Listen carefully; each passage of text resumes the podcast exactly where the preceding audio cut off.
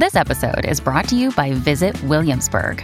In Williamsburg, Virginia, there's never too much of a good thing. Whether you're a foodie, a golfer, a history buff, a shopaholic, an outdoor enthusiast, or a thrill seeker, you'll find what you came for here and more. So ask yourself, what is it you want? Discover Williamsburg and plan your trip at visitwilliamsburg.com. Welcome to the New Books Network. Welcome to New Books in South Asian Studies, a podcast channel on the New Books Network. I am one of the hosts of the channel, Shatrunjay Mall.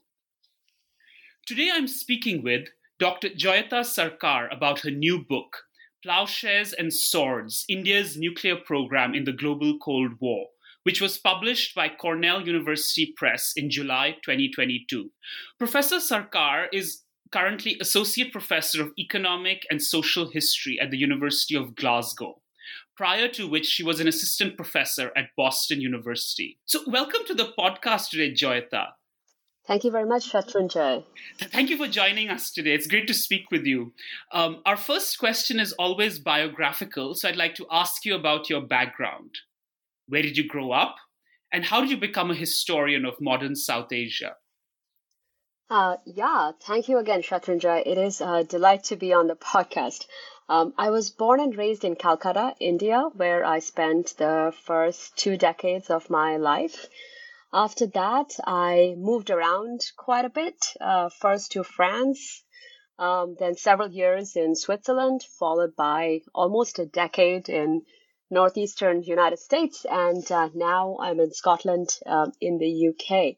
And uh, for your listeners, uh, you know, Calcutta in India um, uh, today is known as Kolkata. It was officially renamed at the turn of uh, the 21st century. And uh, how did I become a historian of modern South Asia? Um, you know, um, as a child, I was um, fascinated by the past, um, but I was not as interested in history as a subject taught in school. I know it's strange uh, to, to think that and, and just to, to remember the past. Um, I, it had to do with how it was taught and what was taught. Um, there was very little contemporary and modern history in our textbooks, uh, very little global transnational frameworks of analysis. And so there was a lot about ancient civilizations, Harappa and Mohenjo-daro, the Mughal Empire, British colonialism, um, and the moment of independence of August 1947. And after that, there was no more history. it was politics and political science.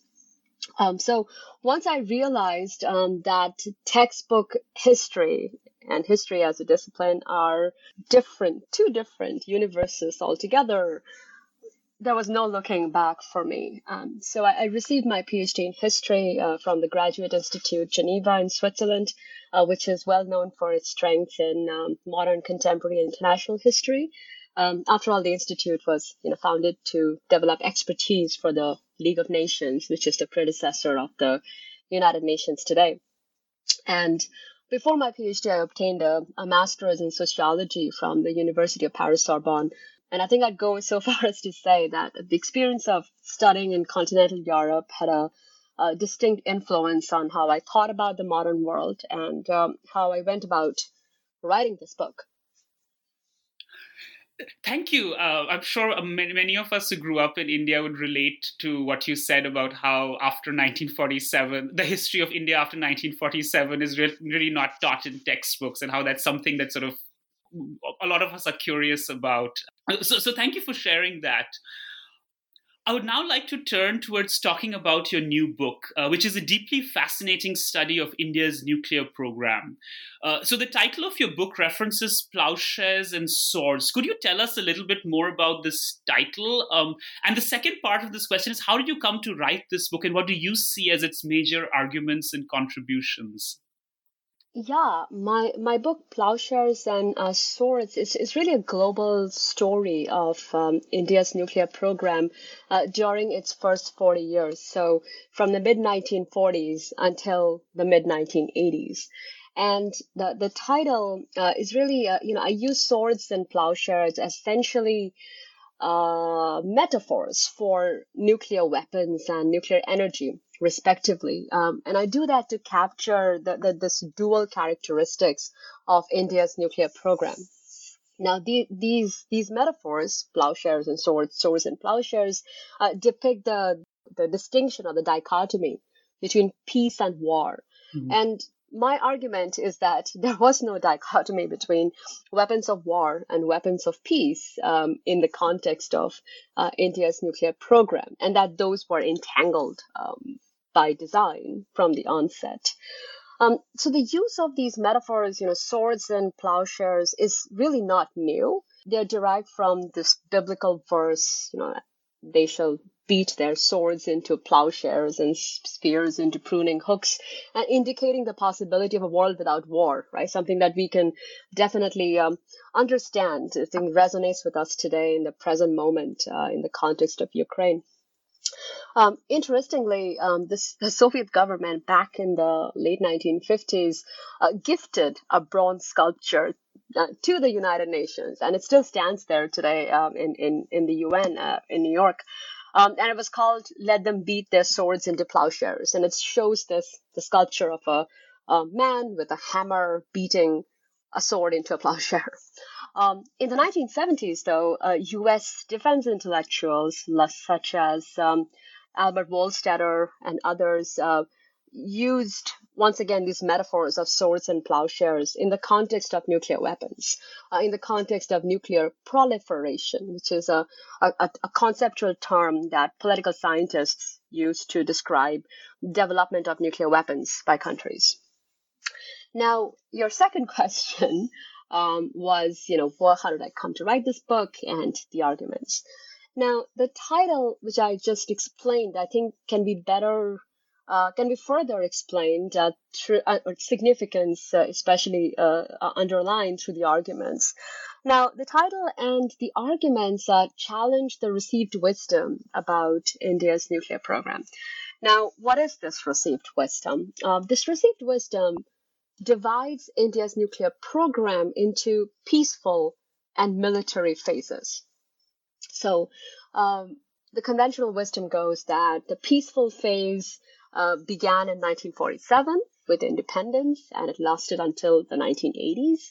And the so called weaponization phase, I would, you know, I have it in my book within quotes, um, weaponization phase said to have begun in the 1980s in response to Pakistan's nuclear weapons program and consolidated after the nuclear tests of May 1998. Now, what this received wisdom has done is that it has it has really uh, it has led to this a false understanding that the formative years of India's nuclear program is essentially a prehistory of the nuclear weapons project. So what I do in my book is that I challenge this, I challenge this received wisdom by showing how the choices made during the 1940s until the 1980s uh, were, were, were really um, were really pivotal uh, for what followed in the late 80s and the late 90s. And so um, I make three arguments, which I'll explain very briefly, and perhaps you know in the rest of the conversation uh, we can uh, gradually uh, discuss them further. So the first argument is that India's nuclear program was a dual-use endeavor, simultaneously serving civilian and military ends, not because of the nature of nuclear technologies, but owing to deliberate plans and decisions undertaken by the Atomic Energy Commission of India, later on the Department of Atomic Energy or the DAE. In other words, um, I argue that the, the it's not an energy program that developed into a weapons program over time, but that was conceived as both from the onset. So my book is not a story of plowshares to swords, but it is a story of plowshares and swords uh, entangled uh, because it was intended as such. Um, and so what I what I find is that uh, the the program's dual use characteristics was manifest in the kinds of technologies the leaders of India's nuclear program were procuring, the infrastructure that they were building, the kind of training that they were uh, they were trying to get and they were often receiving. And above all, all of this was undertaken through foreign partnerships um, on both sides of the uh, the Cold War divide, but, to an extent a bit more from the West. Um, and not just the United States, but also uh, continental Europe, notably France. The second argument is that um, India's uh, uh, space program, which was very closely related to the nuclear program, was also dual use. And this was done to keep the nuclear program uh, in, in a way that the nuclear program was kept separate from the space program. And the leaders did that. Uh, by leaders, I mean both the political leaders who took a very keen interest in these two important programs, and also scientific institution builders like Homi Bhabha, like Vikram Sarabhai. Um, and so we find, I find that um, they did so in this, in the sense they developed and nurtured a dual-use space program to benefit from foreign cooperation in outer space without arousing the suspicion of the non-proliferation regime.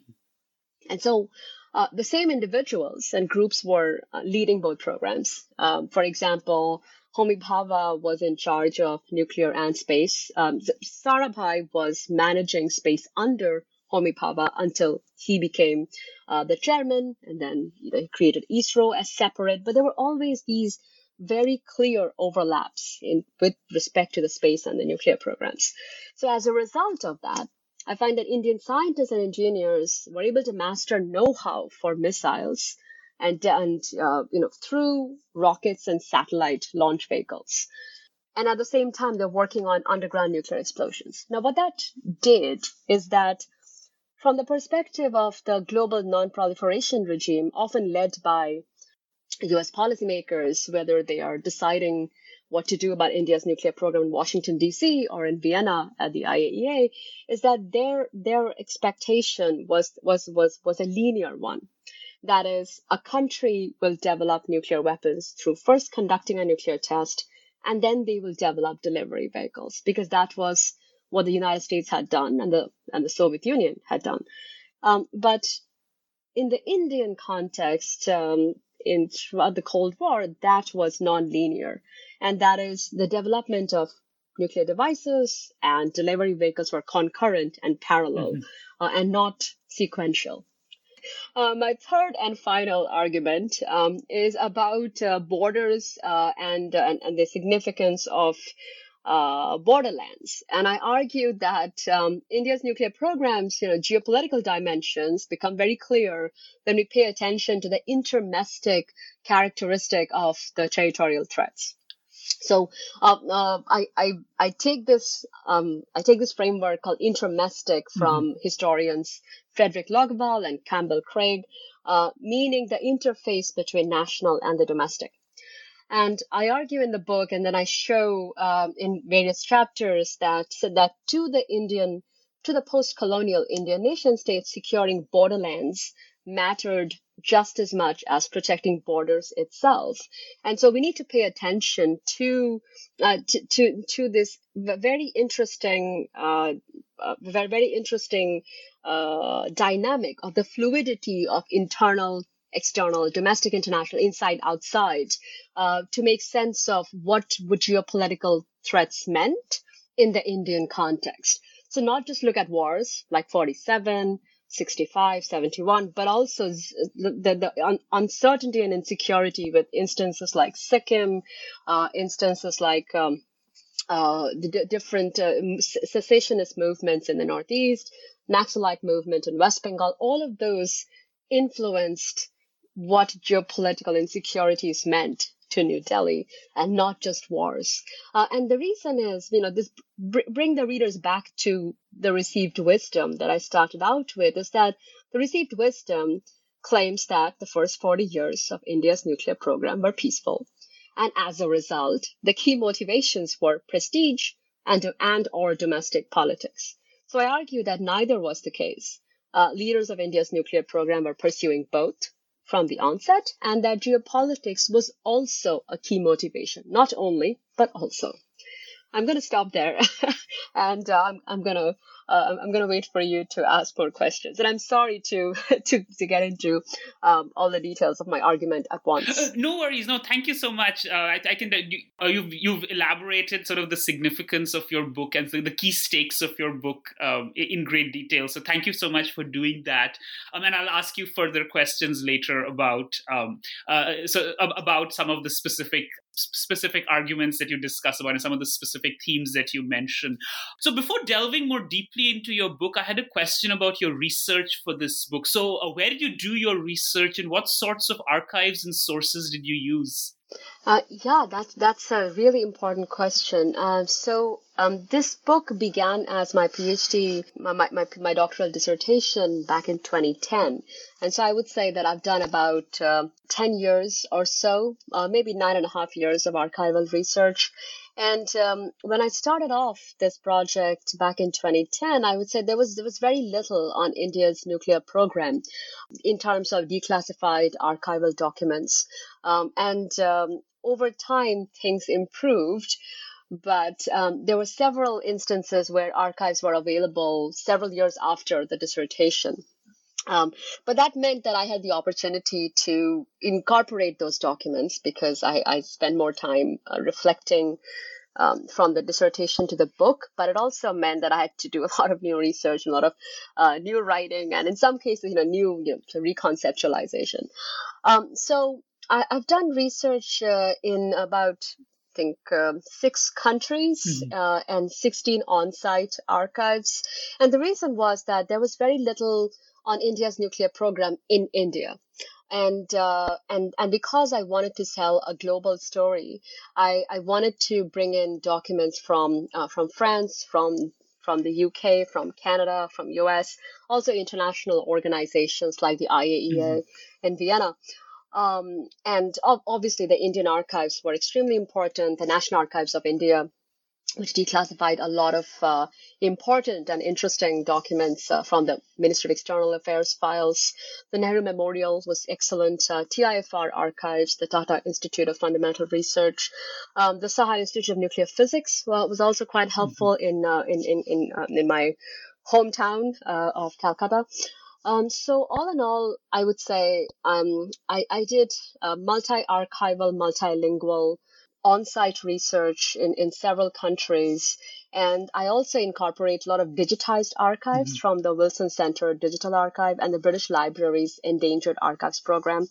I think the, the, the, the, the story about Sikkim could have not been told without the Sikkim Palace archives, okay. uh, which are digitized at the British Library. Um, but yes, that meant uh, a lot of um, a lot of archival work. Um, now I want to share, you know, my my uh, uh, my motivation in, in terms of, you know, why not? Why did I not do um, interviews? And I I did not want to write a book about India's nuclear program based on interviews because a lot of that had already been done and and those those are excellent books by you know people like George Perkovich um, and and Raj Chengappa, and they're and also Robert Anderson, and they're excellent books, but they were written a lot of them at a time when uh, we did not have enough archival mm-hmm. documents, mm-hmm. and uh, a lot of that meant that we had to take what the interviewee was telling us uh, on face value. And um, I wanted to make sure I was uh, I was really getting into uh, what the documents had to say, but also not take that on face value. So go to multiple archives to make sure that I can um, I, I, can triangulate to the extent possible. And so it took me a lot of time, uh, but I wanted to uh, avoid writing the history of India's nuclear program based on interviews because there are excellent books done already at a time documents were not available. Thank you. So the, the nuclear age uh, began at the eve of India's independence. You talk about this, I think, um, in your in, in, the early part of your book about like the atomic bombings of Hiroshima and Nagasaki happening just two years before India's independence. Um, and your book frames modern India's history within this context of the nuclear age and the global Cold War. Um, and what, something that I found very interesting was that the origins of India's nuclear program precede formal decolonization.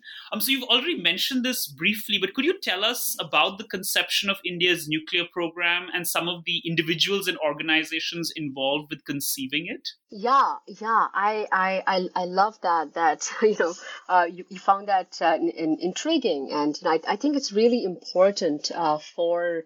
Uh, for us scholars uh, who are studying post-colonial India and also the readers to understand that uh, there, was something very distinct about about India's nuclear program and specifically about the role of science mm-hmm. in in future India that, that that which influenced how India's nuclear program was per- perceived by um, uh, by the leaders, future leaders, and um, in terms of that, I find that you know in order to make sense of India's nuclear program, we really ought to go back in time, not not not too far, um, but at least in the Second World War. And um, institutionally, I find that the roots of India's nuclear program can be traced to CSIR, or the Council of Scientific and Industrial Research, um, which was formed during the Second World War by the colonial the British colonial government, and it was modeled on the British uh, Department of Scientific and Industrial Research. Mm-hmm. Uh, so the, the the individual here is SS uh, SS Bhatnagar, uh, who played a very important role uh, in terms of the the organization of atomic energy um, in soon to be independent India, and then and then recently independent India.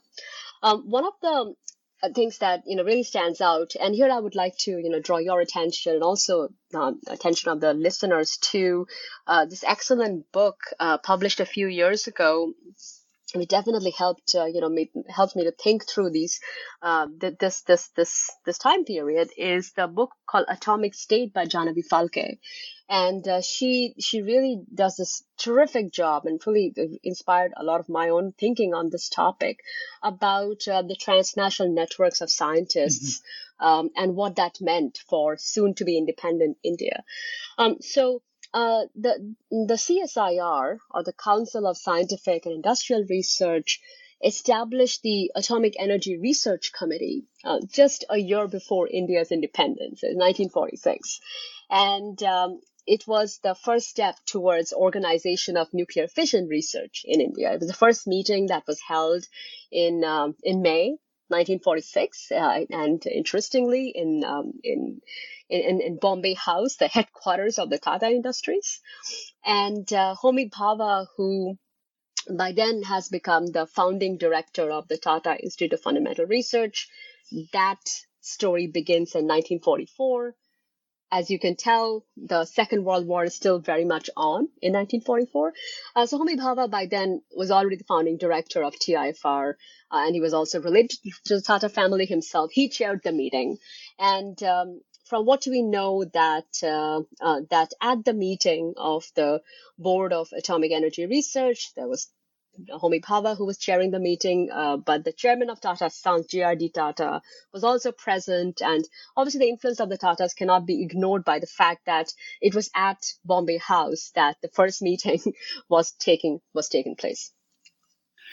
Thank you. That's really fascinating to hear about all of these individuals, um, all of these scientists, this transnational network of scientists who are involved in crafting India's nuclear program, the early stage of India's nuclear program, and also the role of the Tatas, uh, which uh, recent books, um, like I think Mircea Raianu's book about the Tatas, shows how closely connected they were with, um, you know, nation building. So that, that's really fascinating to hear about the Tatas' close connection with the origins of uh, India's nuclear program.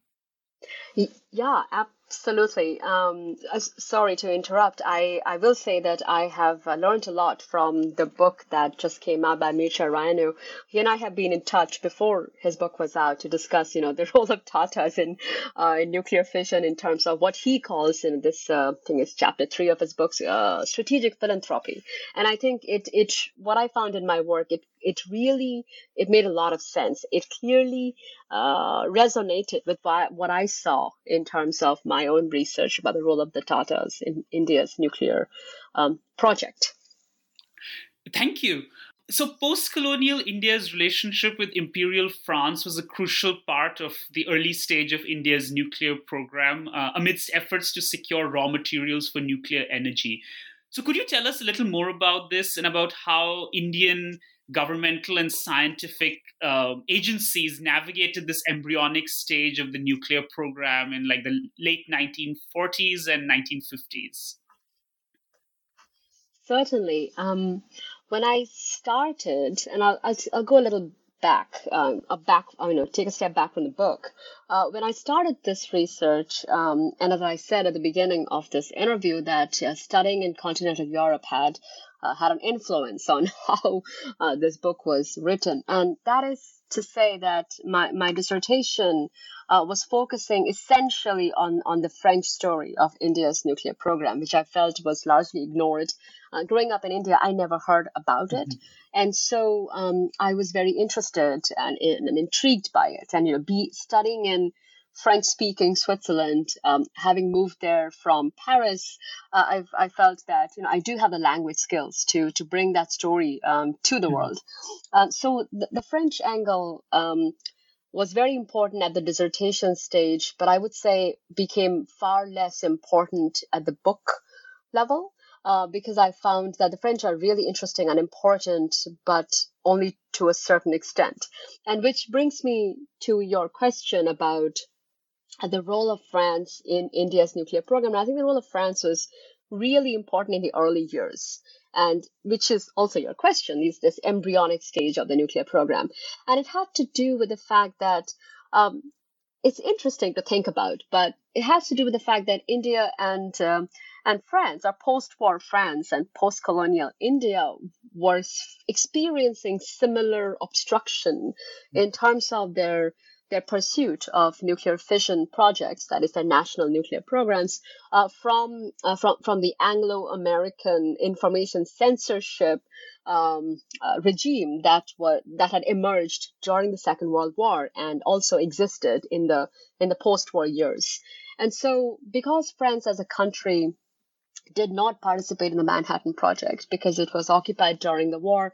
Uh, but at the same time, it had um, it it had uh, scientific personnel um, that were that were individually involved, uh, people like Bertrand Goldschmidt and others who who emerge in my book uh, several times. Like they're, they're, they're, Goldschmidt is present all the way until the 1980s in the book because he's important uh, for India's nuclear program. Uh, but I, I find that in the early years, India and France experienced the, a, a, similar obstruction from the Anglo-American uh, information censorship in terms of access to raw materials like uranium uh, or thorium.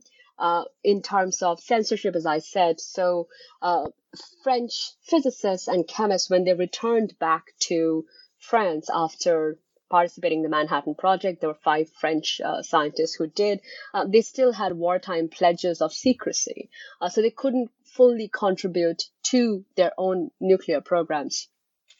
Uh, and the other thing was, you know, France just uh, similar to India had um, had a dual use nuclear mm-hmm. program. And so uh, the, the, French government initially said it was peaceful and then um, said they're developing weapons after um, after Indochina, the, the Battle of Dien Bien Phu.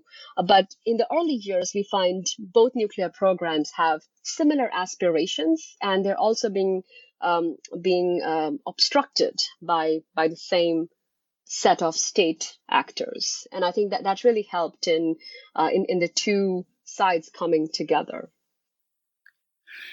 Thank you. That was really fascinating. Because, like you, I had very little idea growing up about the role of France in uh, India's nuclear program. It was really fascinating to read about this um, in your book and about the close cooperation or, or close connection between uh, France and India and how France felt sort of excluded from the Anglo American sphere as far as the nuclear program uh, was concerned. You begin the third chapter uh, by referencing US President Eisenhower's famous Atoms for Peace speech, in which he advocated a peaceful use um, of nuclear energy. Uh, so, as the Cold War heated up in the 1950s and early 1960s, how did the Indian state navigate the, these Cold War tensions and the superpower rivalry between the US and the Soviet Union as it pursued its own nuclear program? Yeah, um, the, the third chapter, uh, you know, is, is really an examination of how India's nuclear program expanded um, in response to uh, the Eisenhower administration's um, Atoms for peace speech and all the all the institutional outcomes that followed. And by that, I mean the, the creation of the International Atomic Energy Agency in Vienna.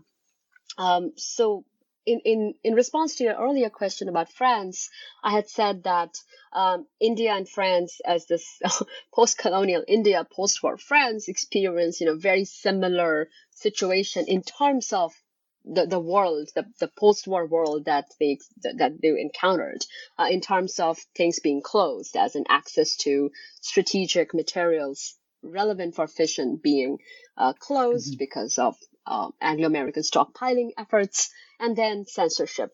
All of that changes with Eisenhower's Atoms for Peace, which is a speech, but then that's followed by uh, institutional outcomes. And that is all of a sudden, uh, the US government um, decides to op- open up uh, uh, open up the marketplace and so the third chapter i call it the nuclear marketplace opens for business and essentially what that meant for India's nuclear program. That is finally uh, India's uh, India's uh, uh, leaders, both Jawaharlal Nehru, who took a very keen interest in the nuclear program, and Homi Bhabha, who was then, uh, you know, he's considered father of India's nuclear program. He was the chairman of the Atomic Energy Commission, and then he becomes secretary of the Department of Atomic Energy. So I find that India's nuclear program overnight radically expands and and at the same time we have the atoms for peace and the iaea's negotiation of the statute that takes place from 54 to 57 and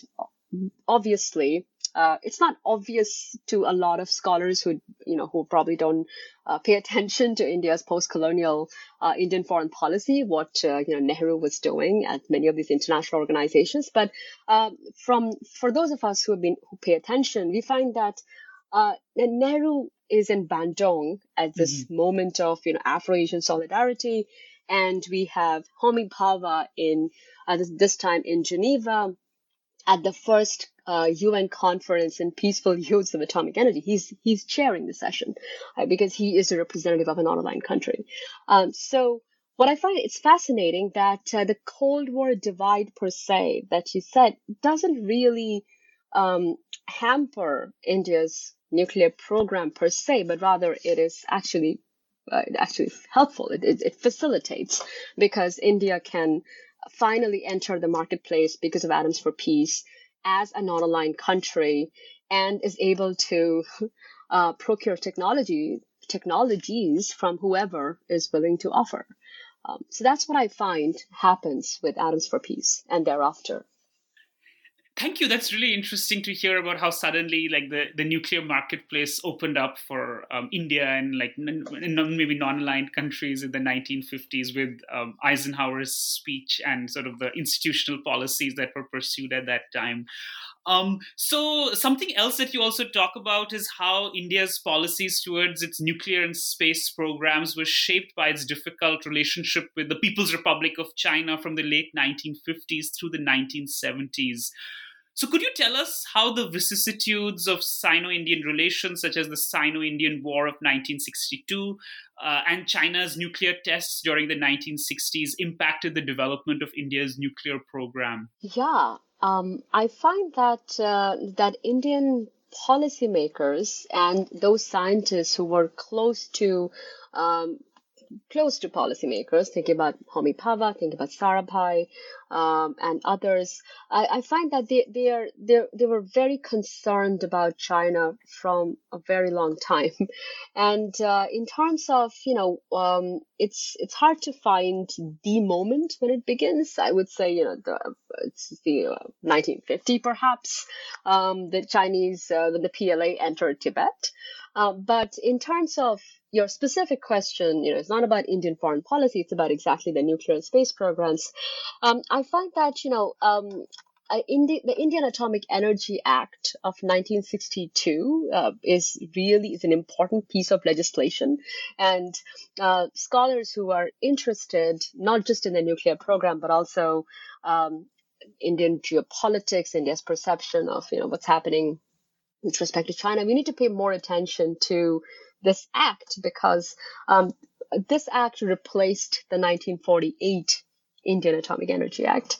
And uh, unlike uh, so so what the 1962 Atomic Energy Act does is that it's just uh, it's passed very quickly uh, in the Indian Parliament, and if you look at it, you'll find that you know it's it's this it's it's it allows secrecy it allows taking over territory uh, it allows you know it's basically an as anti-democratic as one could get mm-hmm. um, while becoming or calling itself a, a, piece of legislation passed within passed in the parliament of the largest democracy in the world um, and I and I, I argue in my book that uh, it's really important to pay attention to this legislation and what followed thereafter. So there were certain techno techno political choices made by um, the leaders of India's nuclear program thereafter in terms of plutonium reprocessing plant, which began a little bit before, uh, certain various kinds of power reactors that would allow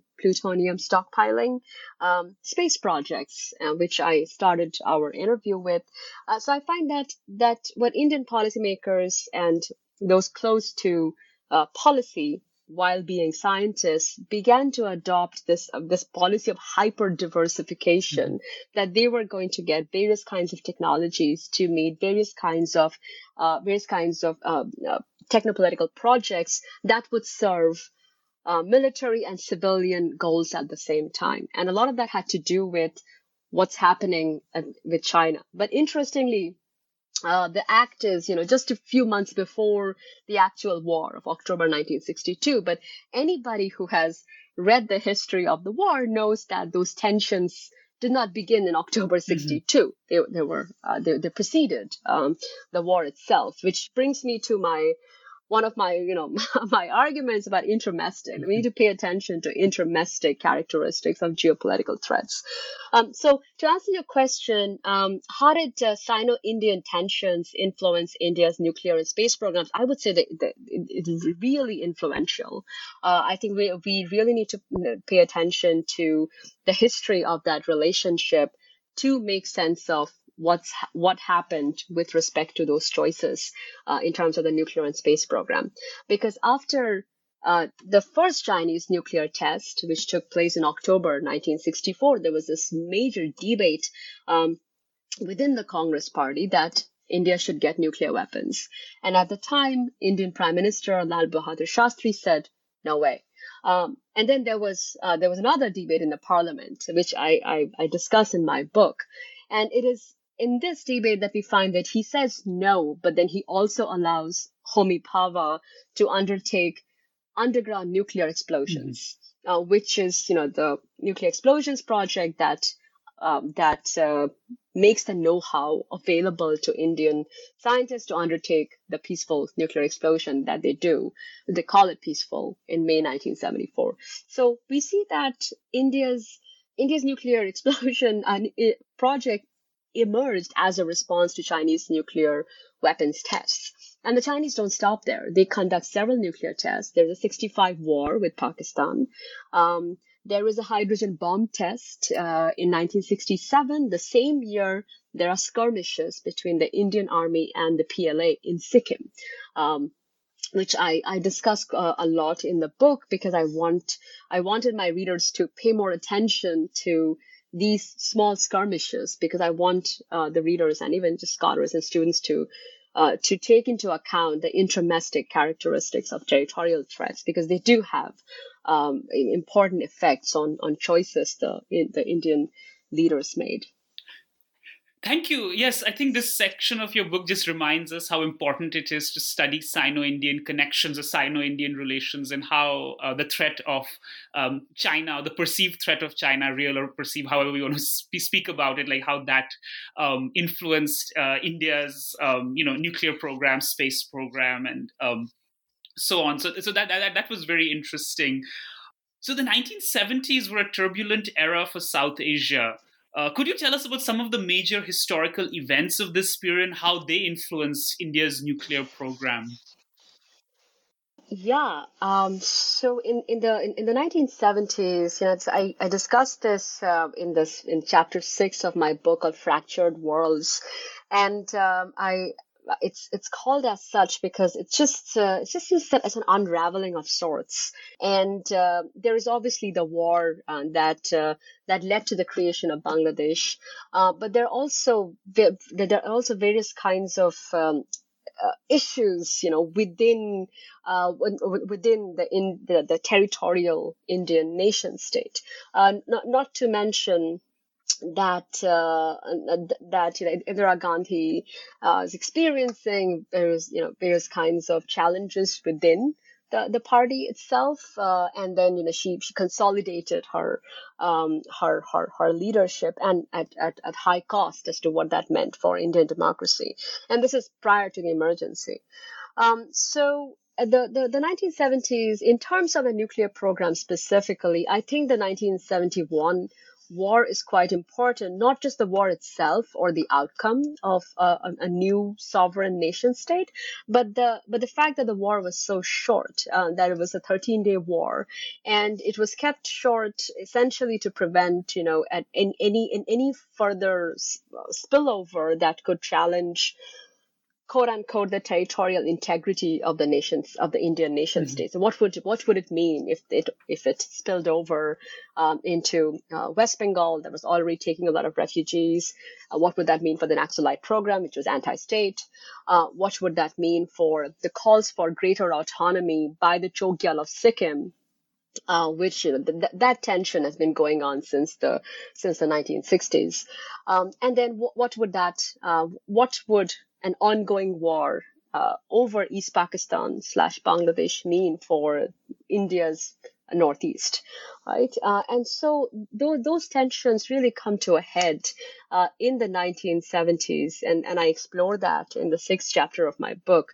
Um, outside um, outside India, I find that you know um, that India's reputation as this leader of the non-aligned movement uh, is is no longer sustainable mm-hmm. in the 1970s. Um, not to mention uh, the the oil crisis. So I find that the, the oil crisis, on the one hand, definitely affected India without question. Mm-hmm. Although Prime Minister Indira Gandhi supported um, uh, the oil embargo, uh, and she was able to get several uh, bilateral agreements with countries like Iran, countries like Iraq, uh, to get oil, and I and I discussed that in the book. But um, what I also discuss is that the 1973 um, oil oil crisis became the stage, the uh, rhetorical stage on which the Department of Atomic Energy claimed that an underground nuclear explosion in Pokhran was necessary for oil. Mm-hmm. And uh, um, as as I go into the arch- uh, as I went into the archives, I found that um, one of the first visits by uh, folks from BARC, the Bhabha Atomic Re- uh, Research Center in Pokhran, was to say that they were engineers from the ONGC, uh, the Oil and Natural Gas Corporation, to looking for oil because of an oil price drop. Uh, that's what they first told the villagers of uh, of, of, of, of which is the closest human uh, habitation to Pokhran today, even today. Um, so there is this in, there is this in, uh, integral relationship between the plowshare program, which is spelled you know in the in the U.S. way because the, it's a U.S. program, uh, the plowshare program of underground nuclear explosions, uh, and um, and that has its origins in oil crisis or perceived oil crisis. And then I go to the 74 explosion where the 1973 oil, oil shock provided this kind of a uh, rhetorical stage on which the underground nuclear explosion was claimed as a plowshare, uh, for the moment at least. Thank you. That was that's really interesting um, to hear about um, um, the explosion or the peaceful nuclear explosion, the circumstances leading up to it um, in May 1974, which is actually what I'm going to ask you about next. So, uh, on May 18th, 1974, mm-hmm. uh, the Indian government announced that it had conducted what it called a peaceful nuclear explosion. I think it's also called like Smiling Buddha. Um, Mm-hmm. What sort of nuclear test was this, and what was the global response to it? It's always sort of intrigued me that what what what does it mean to have a peaceful nuclear explosion? So, could you just tell us a little more about this?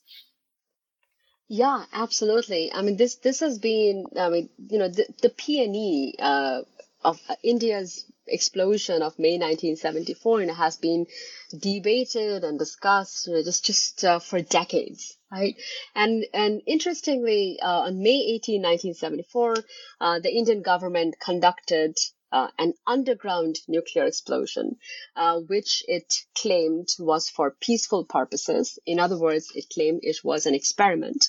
Uh, it was an experiment to see whether the government can conduct similar explosions to for civilian ends, mm-hmm. civilian engineering ends like mining, like oil exploration, which I just mentioned, um, and you know just uh, changing course of rivers, etc. Um, so, th- so that's what the, so essentially there is, uh, th- th- so, so there is no distinction between a nuclear weapon and, and a nuclear device, um, that is considered to be for, for peaceful ends. It's really a, it's a question of how it is being justified, um, and what the, what the stated, uh, intent is. In terms of technology, it's the same. And uh, what is what is important for PNEs is that they, they were a category of explosions that existed uh, in in the international organizations such as the IAEA as countries can undertake such explosions for civilian ends. The only difference was that it was the superpowers. The United States was doing it. I just mentioned the Plowshare program. Um, there were several explosions that the U.S. undertook in places like uh, Colorado, New Mexico, and and, uh, uh, and elsewhere uh, for civilian ends, including uh, a, a, private public endeavor called Gas Buggy to to use nuclear explosions for what is considered fracking today. Uh, in other words, um, that a practice of nu- already countries having nuclear weapons, notably the two superpowers, of using nuclear devices for civilian ends existed before May 1974.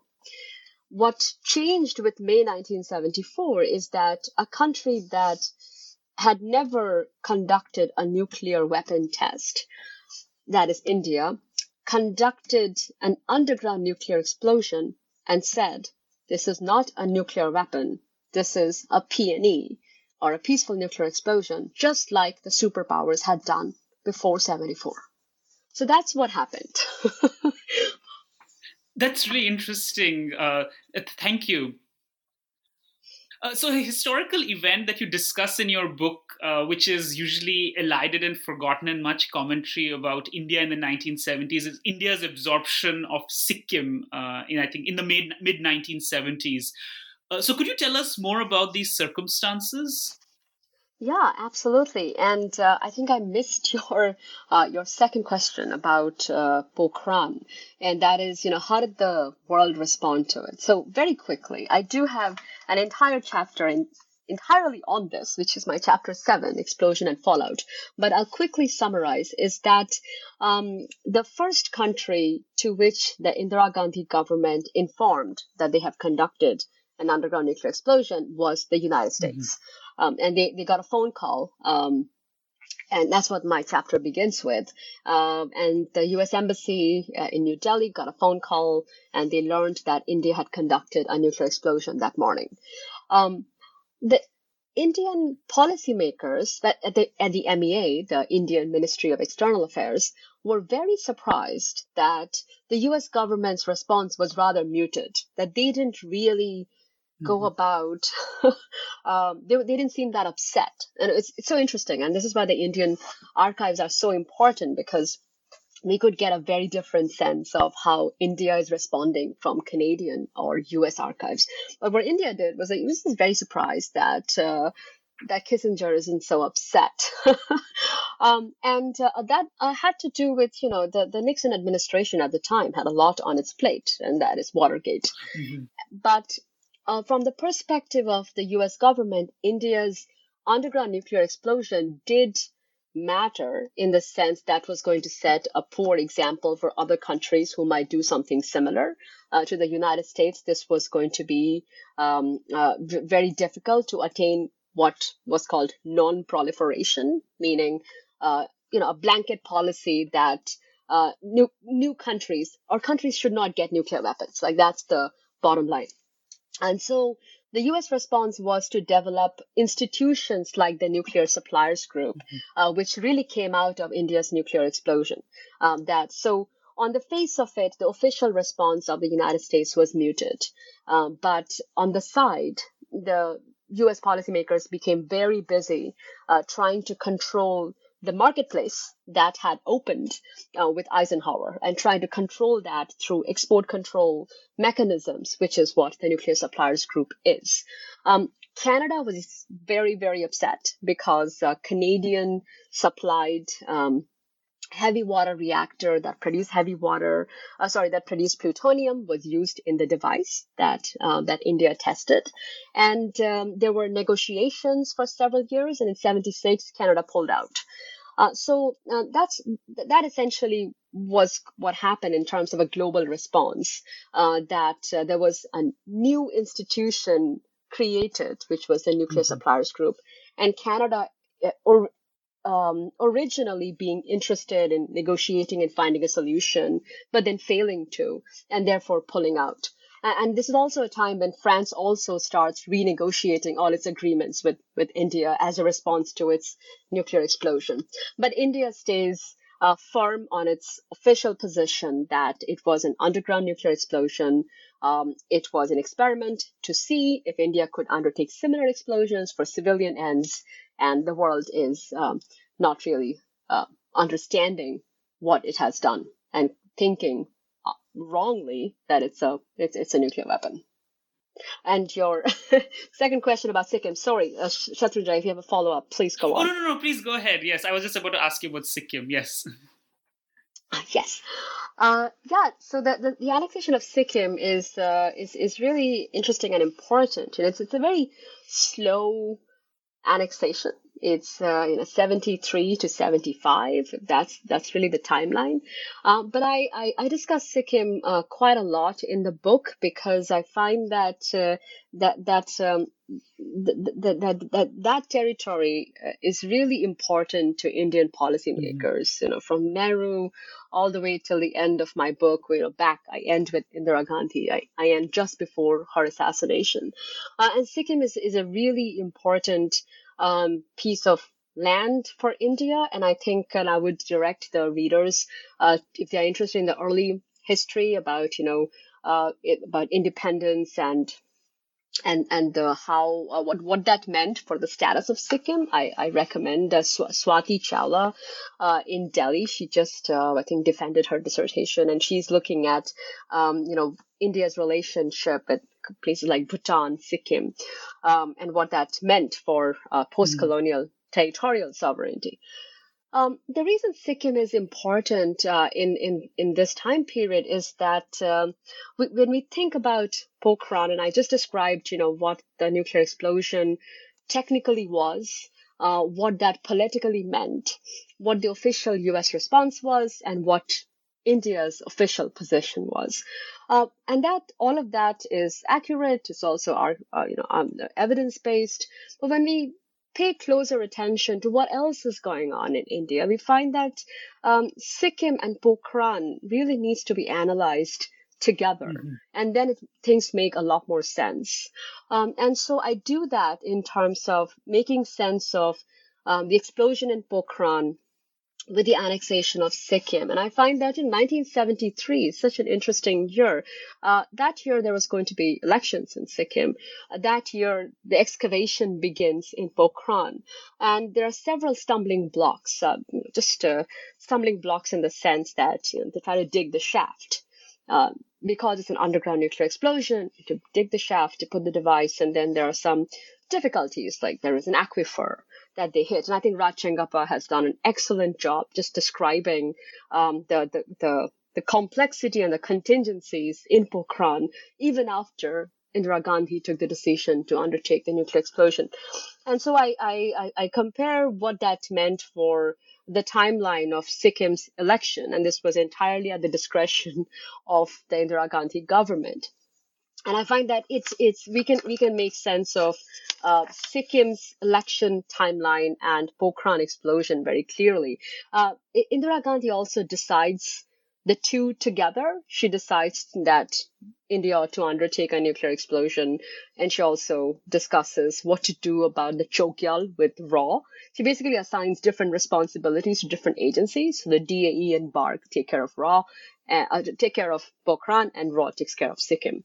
So I, I, I will. I don't want to give away everything to our listeners, but I think uh, I, I think there is a lot to be learned in terms of um, what Pokhran meant from the point of view of intermestic geopolitical threats and things that absolutely cannot be made sense of without India's absorption of Sikkim thank you for sharing all of that. I can definitely see the significance of uh, India's absorption of Sikkim in relation to your argument about securing borderlands or India's desire to secure borderlands, the intermestic, the concept of the intermestic um, that you discuss. And it's also really fascinating, fascinating to hear about uh, the global response uh, to the Pokhran a new peaceful nuclear explosion and the creation of these bodies like the Nuclear Suppliers Group and so on, uh, which later on India I think tries to get uh, approval for from it uh, during the um, nuclear deal with the U.S. in 2008. So that, that that's really interesting to hear about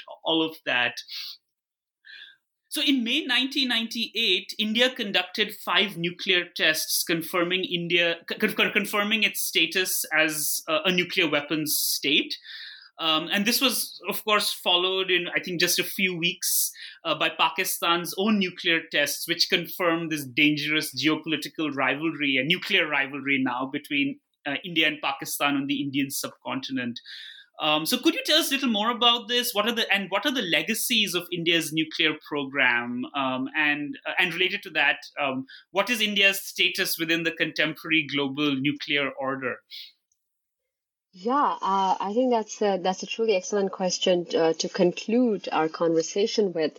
Um, as I started this this interview, I, I shared with you and, and the listeners that um, the received wisdom that we have is um, it's only with 1998 that India became a nuclear weapon state because India conducted five nuclear tests and called them nuclear weapons test, right? Nobody said those were peaceful. Um, and what that meant for India's status, uh, not just that, Pakistan also conducted six nuclear tests. So we have 11 nuclear tests, um, underground nuclear tests in, in South Asia in one month. It's just, uh, yeah, it's incredible to think about, right? We, we lived through that. I think I was probably, um, maybe a teenager at the time, but it's, you know, fascinating to think about as an adult. Um, so I, I find that, uh, frankly, the main 1974 um, explosion and the five nuclear tests were, were not that different in the sense that they were all underground. Um, but in terms of, um, you know, what that meant was that, you know, they, they were very, the, the difference was really rhetorical justification that the Indira Gandhi government said this was peaceful and the Vajpayee government said we are now a nuclear weapon, ta- uh, weapon state. But soon after the 1998 test, there was this uh, now very famous um, foreign affairs article saying against nuclear apartheid by Jaswant Singh. And um, I read that with my students uh, uh, when we discuss this, uh, you know, uh, this this subject, is that it's so similar to um, India's representative V.C. Trivedi in Geneva in the 1960s when he disagreed and disapproved of what became the Nuclear Non-Proliferation Treaty. He said that India would cannot be part of a nuclear non-proliferation treaty that was going to instill atomic apartheid. Right? Th- those were his words. And then 1998, uh, the justification by Vajpayee government was against nuclear apartheid, which is a foreign affairs piece that Jaswant Singh wrote. Um, a few years before that, when India had refused to be part of the Comprehensive Test Ban Treaty, uh, India's representative. Uh, I had the good fortune of meeting her before she passed away a, a few years ago. Uh, Arundhati Ghosh, you know, her speech is again reminds us once again that India would like to take an official and strong position against this unequal global nuclear order.